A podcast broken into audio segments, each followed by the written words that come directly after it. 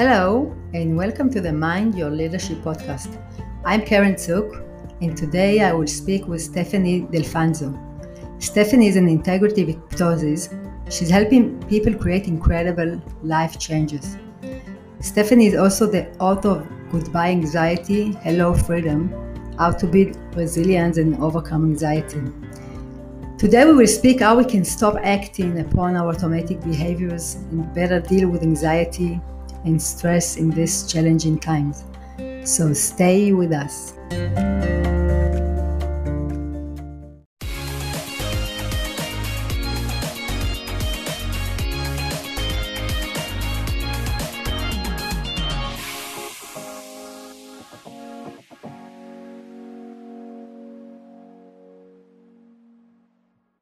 Stephanie, it's great being here with you. Thank you for joining. Oh, thank you for inviting me. I'm excited to have this conversation with you today.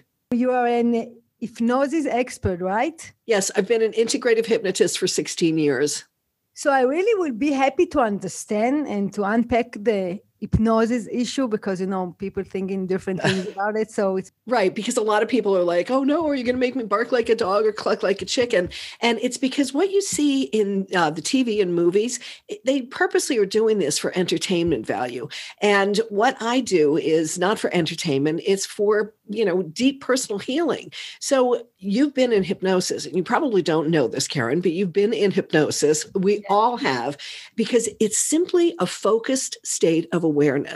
So if you've ever driven somewhere and you've gotten to your destination, you're like, wow, I don't remember that, that, that drive. You were in a state of hypnosis because at that time your conscious mind was off thinking about you know whatever it was thinking about while thankfully our subconscious mind which never turns off had you safely driving and so, another experience uh, when my daughter was 16 and she was going to driver's ed, she came home one night all excited because she said, Mom, Mom, we talked about highway hypnosis tonight at driver's ed.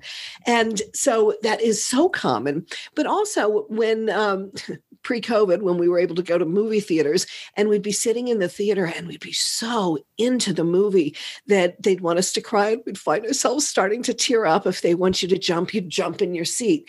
Because for that moment in time, your conscious mind wasn't thinking, I'm sitting in a movie theater with a lot of other people. Your conscious mind was off and your subconscious mind had you in the movie like it was the real deal.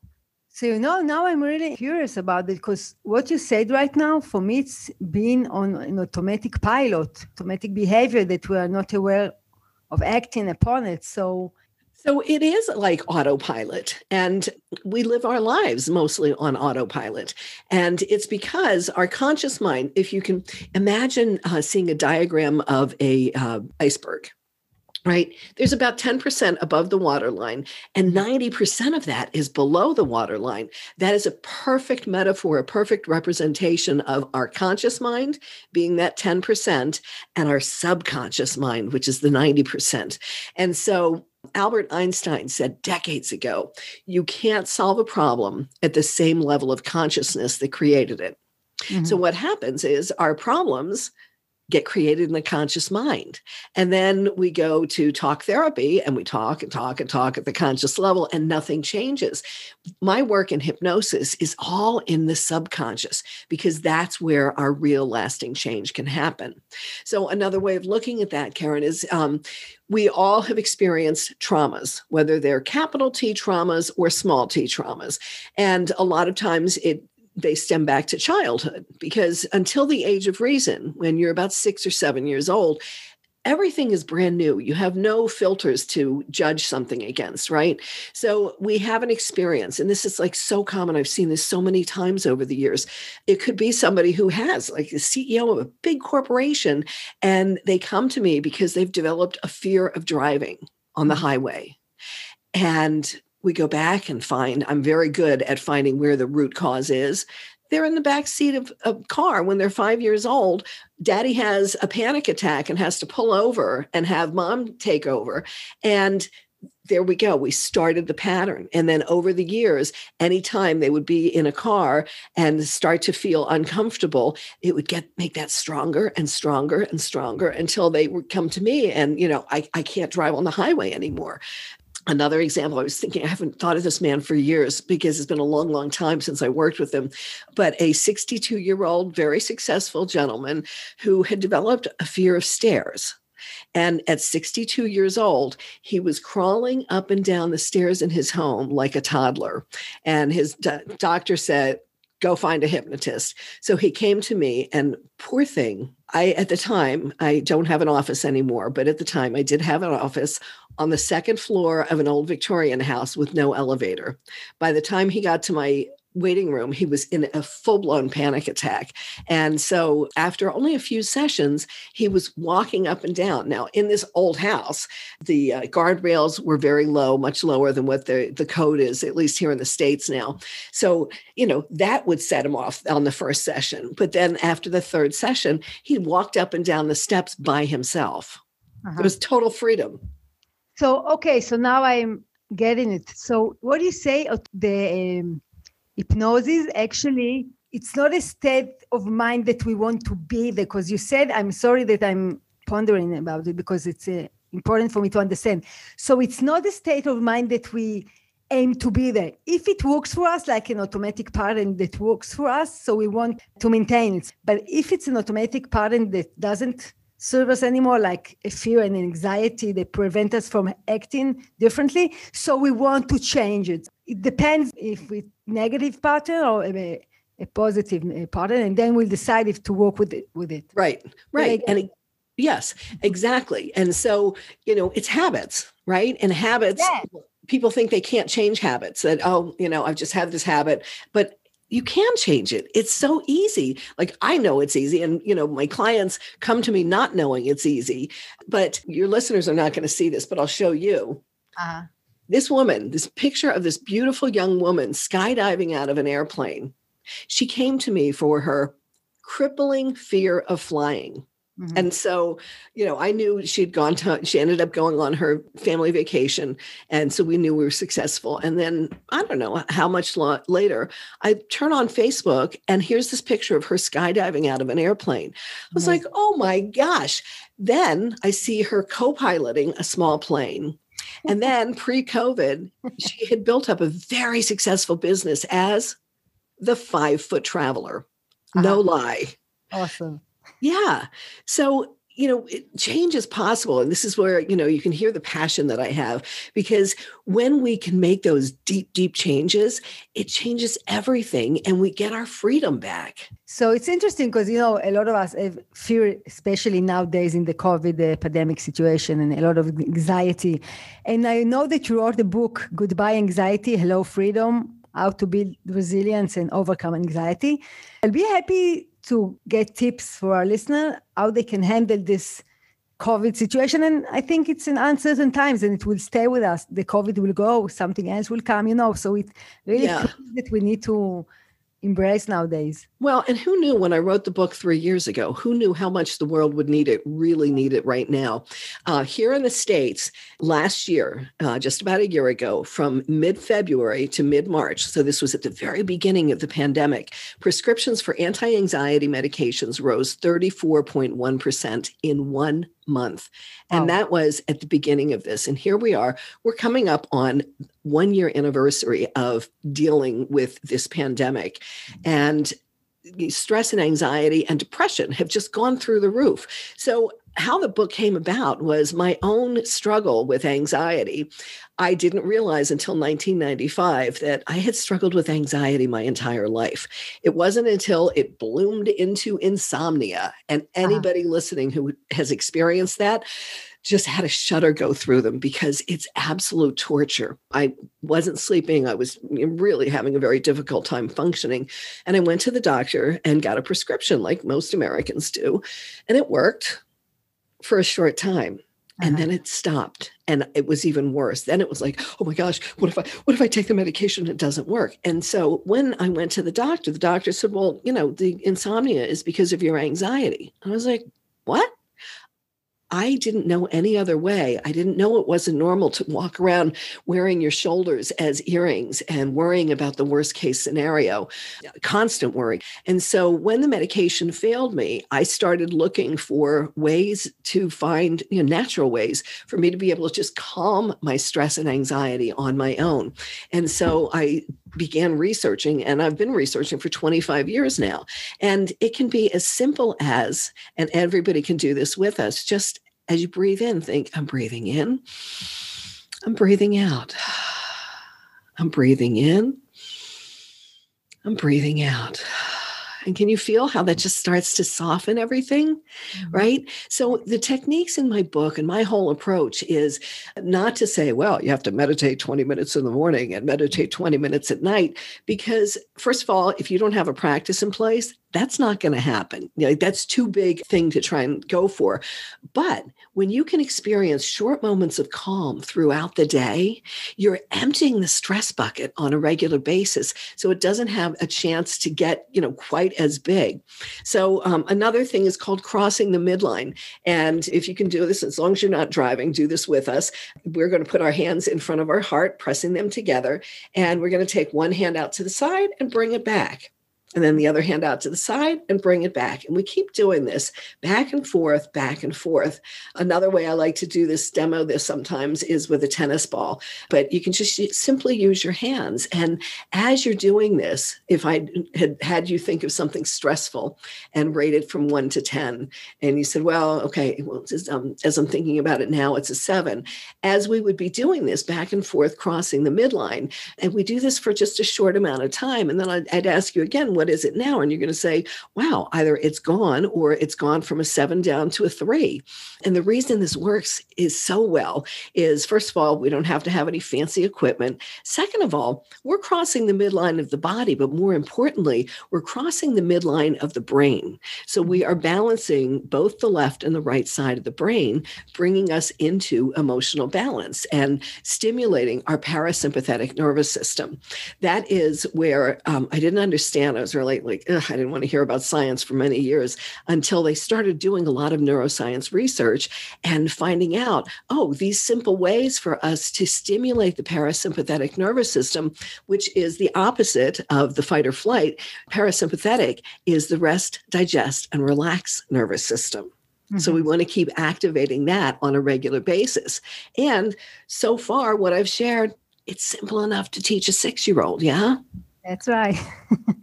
so tell me, managers and uh, executive listening to our podcast, can you also give tips to managers in the day to day? You know, now we're working remotely with a, a, lot of anxiety and loneliness that people are experiencing. What can they do? Also, small tips that can change the environment, the energy. So, something that um, Tami Simon, who is the founder of Sounds True, she shared this and it landed so beautifully with me. And it's starting a meeting with a good minute Mm-hmm. right? Not saying, okay, let's have a moment of silence or let's have a, a minute of meditation, because some people are going to push back on that. But I, I, think you and I did it the other day when we spoke. That's and right. I start all of my uh, client sessions with this good minute now because it really allows us to get present and who can push back on a good minute? Like it does it means do whatever you want right? Just get quiet. And if you want to meditate that's great. If you want to think about you know your four-legged uh, uh, fur baby uh, that's great too. But by starting the meetings with a good minute. It will get everybody present. They'll let go of what was going on beforehand. You know, the poor um, moms who are dealing with working from home and their kids homeschooling i think that's an incredible challenge so mm. you know you've got all this stuff going on with your kids and then you've got to come to the meeting well start with a good minute. And for the managers, I would recommend that you do your own good minute before you even start the meeting. Do a good minute every few minutes. well, literally on my wall in front of my computer, it says short moments of calm many times a day. And because of 2020, I scratched out a day and it now says short moments of calm many times an hour. That's right. I, I must be frank and say that during this period i meditate much more than before so i think we all need this pause and yes And something that I saw this morning um, from my business coach, and she works with a lot of you know top level CEOs, and she said she's heard from everybody in the past week, including me, that there's just like we're hitting coming up against a wall right now. And my take on it was because I'm very aware that it's coming up on one year, and because my husband is so high risk, we have been in 99% isolation for 11 months. We're coming up on a year next month. Wow. And yeah. And so i i am privileged and i realize i have privilege in being able to to do this. But as we're coming up on this anniversary a lot of people are are feeling more tired. They're feeling more stuck. They're feeling more grouchy. And so i would invite you to have serious self compassion, to not be like, you know, okay, I've got to muscle through this. A lot of times as leaders, you know, we feel like, oh, we have to muscle through and we have to be strong. And that's just putting even more weight on us. So rather than feeling like, okay, I have to, I have to be, you know, the tough person at the top of the pile here. No, you know, I would invite uh, some discovery, some inward reflection as to how by being a little vulnerable with my employees how can i model for them that oh yeah we're going to have times when it's tough right? And where does that start? It starts with self-compassion. That's right and you know i want to share with you a story about a manager that went through my mbl course. We touch upon and we vulnerability and authenticity and as leaders and human beings being able to be vulnerable and uh, authentic. And she implemented it and she shared with me that she, I know that she went uh, through a tough year, also the coronavirus, also she got divorced, two small kids, you know, it's really challenging. After the course, she shared with her team her tough year that she experienced. And she said everybody was so touched and also being part of this conversation and they showed up and showed vulnerability. One of them said that he feels lonely, and the other one. So she said it was amazing the way they were empathic, the way they showed up. So it really transformed the energy and the, the ability to to be present. It's not only yes. happy joy, yeah. you know and i would imagine that they're going to see you know increased productivity in throughout the organization. Uh, we put these constructs on as a you know when i think the base of it a lot of times is the need for perfectionism right? Mm-hmm. we think oh we have to be poly perfect and yet you know i had a woman uh, again many years ago you know top level in her corporation and you know so she had to be strong and and she was getting an award. She was getting a really big award for her charitable endeavors and she was petrified. She was petrified to be seen in that capacity. And so, you know, we worked on her fear of public speaking. And that again, just like similarly to who you just talked about, it broke something in her. Not and that's not the correct word. Transformed. I think it's transformed, no? Something. Changed. Yes, yes, yes. And so she didn't feel like she had to be this, you know, this mask caricature of the, you know, poly perfect.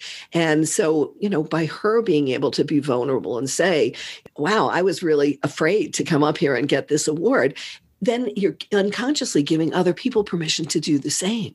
I just had a conversation, so I told my friend that she's also have anxiety of standing in front of people and lecturing and talking. And I told her, you know, when I start to talk in a lecture, I'm saying you can, if you could hear my uh, heart beating right now, so you understand what I feel right now. And then it's break the ice. You know, it feels okay. It's okay. We're all human. I'm stressed, and the fact that I'm putting it on the table and given place, it transforms also, right? Because I yes. don't hold it inside of me. And for anybody who is listening that struggles with that, uh, the best tip I can give you is to just be aware of where your focus is. When you are it's because you're focusing on yourself. You're not focusing on the people in your audience. And you know people will say focus on just one person. Imagine them all in their you know in their underwear. I don't do any of that. Just bring your awareness as if you could take your spotlight of your awareness off you and onto the other person. And then you're you are connecting with them in a much more authentic way. And it's going to calm you down because you're not focusing on oh my gosh i'm sweating. Are they going to see my you know my sweaty armpits are they going to hear my voice you know like just transform it if if you just do that it will totally change the whole situation for you thanks for sharing this tip hope people will try it and we'll see if it works. I didn't know because usually you say be concentrated on your breath, take a deep breath, calm yourself down, and then come. But you say no, shift your attention outside of you. Yes, yes. This um, will transform your uh, presence. Yes, Yes. And I bet a lot of people listening right now are experiencing, maybe for the first time in their lives, insomnia. Mm-hmm. And waking up in the middle of the night with the what ifs, what ifs, what ifs. I have a breath technique that is like seriously a go to to get you back to sleep. And it's as you inhale, you think one, as you exhale two, inhale three. You're going to do this, you know, in counting the numbers, inhale and exhale, one up to eight, back down to one, up to eight, back down to one. At very, very soon into it, you'll just drift right off. However, you also might find yourself counting, and all of a sudden you find yourself at 17 or 23 and you snap back into it, you just start again at one. And when I don't remember who taught me this, but I was taught this way where I just said about, you know, you're going to find yourself up at 17 or 23. And I share it that way because sure enough, that's exactly what happened. And sometimes I'll find myself at 17 or 23. Many times it's just one to eight to one to eight, and I'm back to sleep. So it really helps you go back to calm. Yeah, because boy, oh boy, I can imagine that prescriptions for uh, insomnia medications are through the roof too. Because with COVID and everything we experienced in the United States in 2020, I mean, it was just, it was the most challenging year of our lives. And so a lot of people are up at two in the morning, you know, oh my gosh, oh my gosh. Um, and unfortunately, getting on their screens and their devices, looking at all the horrible news, that's the worst thing you can do for yourself, you know, be flooding yourself with all this bad news, but also the screens are not good. They don't they don't induce sleep. They actually excite you. Yeah, do the opposite. And ask you another question. I went through your site and read a little bit of your articles. And it was interesting. You talked about miracles in one of your articles. Yes. I will be happy to hear you your insight about what is miracle for you and Thank you. How, how, can we enable miracles in our life? You know. Thank you. So we, my husband and I have been married for 36 years, and he has had two medical miracles in that time. One was almost 20 years ago, went into liver failure, and he he was close to dying 10, 12, 15 times. I, I lost track of how many times. Every time he would go into liver failure, he was inches from dying. And he received a life saving liver transplant. And he was not the designated recipient. He was the backup. And so it, that was like such wow. an incredible miracle, right? One of his doctors said to me afterwards, he said, Wow, I really didn't think he was ever going to get a transplant. So there's medical miracle number one medical miracle number two was just over two years ago, he was diagnosed with an extremely rare fatal cancer 25% chance of survival with treatment at one year, 0% at two years. And ironically, the cancer was caused by the medications he's been taking for all these years to not reject the liver trend, the liver, right? Wow. So, side effect of the medication, it's keeping him alive, and oh, it also caused cancer long story short, I won't go through all of it. Um, I'm into I'm into possibilities, right? So I was like, okay, let's start doing this and doing this and doing this. And you know, he he's always been so supportive of me and my you know with the hypnosis and everything but he never really was into it. But you know given a life threatening uh, diagnosis all right i'm gonna i'm gonna be open. And so we did all these different things including some of which were uh, these spring green juices which anthony uh, william who calls himself the medical medium says uh, are anti-cancerous. And I, I don't know if you have wild blueberries in in your country. Wild blueberries he says are the superfood that there is not a cancer they can't prevent. So he started having um, the wild blueberry smoothies and then there were other things that we did too. And before we got to uh, go see the specialist for this rare cancer he had to have a pet scan and he had the pet scan and his doctor could not get on the phone fast enough to say all the margins were clear. Now, the medical community will not say no cancer, but there's no mm-hmm. cancer, right? So we, I don't know why we kept the appointment, but we went to see the specialist and he's kind of perplexed and bumbling around like what's going on and he won't say you know there's no cancer he says well you have three options you can take a wait and see approach you can surgically remove what's left on the arm, which we knew was just a scar at this point. There was no cancer there. Or you can do 15 weeks of radiation. And I said, if wait and see is an option, I don't think radiation is our first choice. And so we just went, uh, the two year anniversary was just uh, recently of him being cancer free.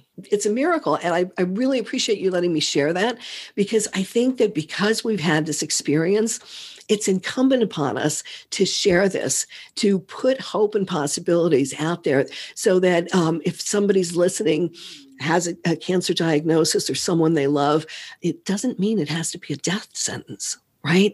Miracles, I think, are possible for all of us. It's having an openness to, okay, maybe this is possible. You don't have to be all in believing like I am, but just that little door open of possibilities can bring it right into you. Wow, I'm shivering. It really touches me. Thank you and it's an amazing story and i think it's really crucial to you say to be open even even that we are going through a stressful situation that uh, makes us feel uncomfortable and scared and feel a lot of fear feel it however try to open your mind to what else we can do what the other possibility that we can handle it and not get into our own fears and make it even worse right and so it ironically, you know, we go into that fear place and it amps up what we're trying to push away anyway, right? Mm-hmm. So all the stress and the anxiety and the fear only promote dis-ease in our body, mind, and spirit. And so I am committed so deeply to showing people hope and possibility. And it's it's sometimes it's just shifting that just that tiniest bit of perspective and then it can really open the floodgates to real possibilities. Amazing. Stephanie before we wrap up is there anything that i didn't ask you that you want to share with the, the one thing if there was just one takeaway it would be just start now you know don't judge yourself for oh i haven't gotten there and you know oh i'm just start now if you just start with i'm breathing in breathing out. And you start experiencing those short moments of calm many times an hour, then it can allow you to start softening and, and letting go some of the stress and anxiety and then open up to possibilities. You know, COVID has really robbed a lot of people of peace of mind, of peace in their cells. Just start where you are. You can get five of the techniques for my book for free at the number five easyways-to-calm-anxiety.com. And so go get those and pick two. I'm not even going to say pick five, right? Just pick two of your favorites and start actioning them on a regular basis. Maybe buddy up with a friend and commit to doing this, you know, doing these every single day. And then check in with yourselves eh, with each other after seven days and notice how your stress level has come down. And it's almost impossible if you're doing these, your stress level comes down. There's no way to stay, you know, keeping up at that high level because if you think about like when I had my office, I had a trash can. And you know how you have these certain uh, household chores that you just can't stand? One of mine is emptying the trash can. Well, mm-hmm. it was just me at the office. So I would take the lid off the trash can when it was getting really full and I'd stomp it down with my foot because I didn't want to have to take it out. Eventually, it got to the point where I had to empty the trash. So you want to empty your stress level, your trash can stress levels way beyond when it gets to the top. You want to keep emptying it out so that you have more room for what you want in life, which is joy and freedom. Amazing. Thank you for the tip. And I think also you want to think what fuels you right what gives you air what makes you feel great be happy what makes you feel good in the day to day and and do more time, of it and do it do more of it. That's right invest time and energy in enabling this part of your life to exist because you don't have time and then you get into the circle that you are really stressful and you so you know it's you need right, to cut right. the circle right? And exactly. That's a perfect way of saying it. Great So, Stephanie, it was really awesome talk and uh, a, a, lot of tip you gave to our listeners. So I'm sure they will benefit from it and they will hopefully will reduce the anxiety and stress in the day to day in, in the workplace, within ourselves, in our communities. Yes, thank you so much. What what a fabulous conversation. Thank you. This was Stephanie Delfanzo. Hope you enjoyed our conversation.